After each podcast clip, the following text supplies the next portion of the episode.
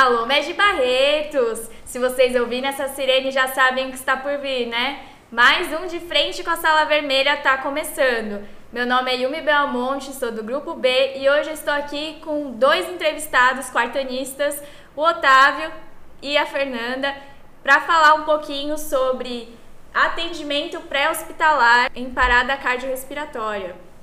Então, para começar esse tema, vamos ouvir a primeira pergunta que enviaram para nós. Oi, é, meu nome é Beatriz e eu gosto muito do programa de vocês, escuto sempre o Sala Vermelha. E eu queria saber, por exemplo, é, porque a gente é de Barretos, né? E assim, se eu for no canavial, encontrar um aluno caído, o que, que eu faço? E aí, Otávio, o que a gente pode fazer? Bom, a primeira coisa que a gente faz é checar se a cena é segura. Porque vai que tem um javali no meio do canavial, uma onça pintada, a gente não pode ser a próxima vítima, né? É, então e depois a gente vai ver se o paciente está respondendo, né? Vai que ele só entortou o caneco e tá ali tirando uma sonequinha ali no meio do canavial. Então dá um chacoalhão nele e fala, senhor, senhora, tá me ouvindo? E depois disso, a gente pode checar o pulso do paciente na região do pescoço e ver se ele está respirando. A gente pode olhar para o peito dele e ver se se movimenta. E se ele não responder, gente? O que, que eu faço? Ah, você vai chamar o SAMU, né? Então liga 192, chama o SAMU, fala que tem uma pessoa que não tem pulso, não tem respiração e pede para trazer o DEA. Enquanto isso, porque vocês sabem, né? Se o SAMU já demora para vir até aqui, imagina no canavial. Exatamente. Enquanto isso, enquanto o SAMU chega, a gente pode começar a compressão cardíaca. A gente vai afundar o tórax de 5 a 6 centímetros, 30 vezes. E a gente faz duas ventilações também após a compressão. Então a gente faz 30 compressões para duas ventilações, enquanto o SAMU chega. Mas como é que eu vou ventilar? Vou enfiar uma caninha ali na boca dele, vou botar minha boquinha, né? Que as pessoas são meio, né? Pandemia. O que, então, que eu faço?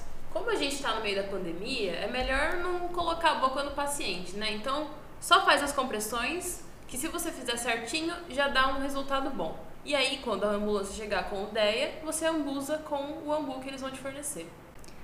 Muito bem. A gente tem mais uma pergunta aqui.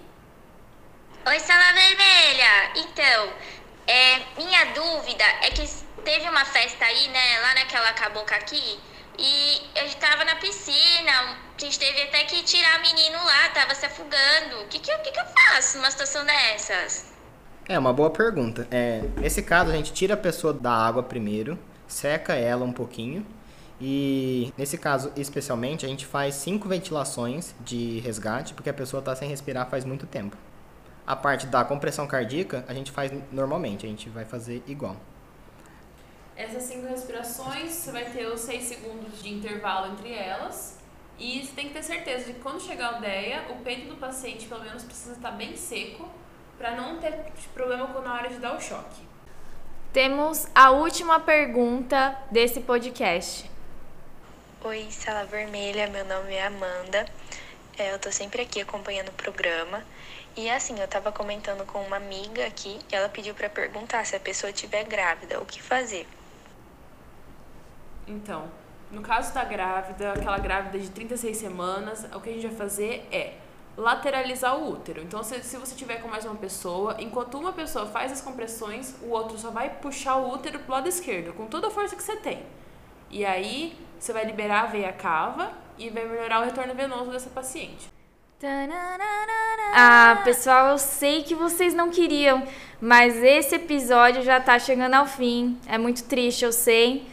E vamos finalizar aqui com o nosso jogo bate-bola com os nossos queridos convidados. Um treinamento importante. BLS. Uma situação de emergência. Parada cardiorrespiratória. Uma cena perfeita. A vítima no local seguro e o socorrista em segurança. Uma música para nunca esquecer. Stay alive. Um equipamento de utilidade prática. DEA. Duas indicações para uso de desfibrilador. Ritmos chocáveis, FV e TV sem pulso. Uma manobra de emergência primordial. Compressão. Uma compressão perfeita. Uma profundidade de 5 a 6 centímetros, respeitando a diástole. Uma taxa de compressão. 100 a 120 compressões por minuto.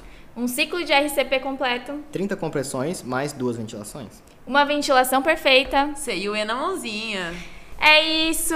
Chegamos ao fim com o nosso de frente com a sala vermelha. Tchau.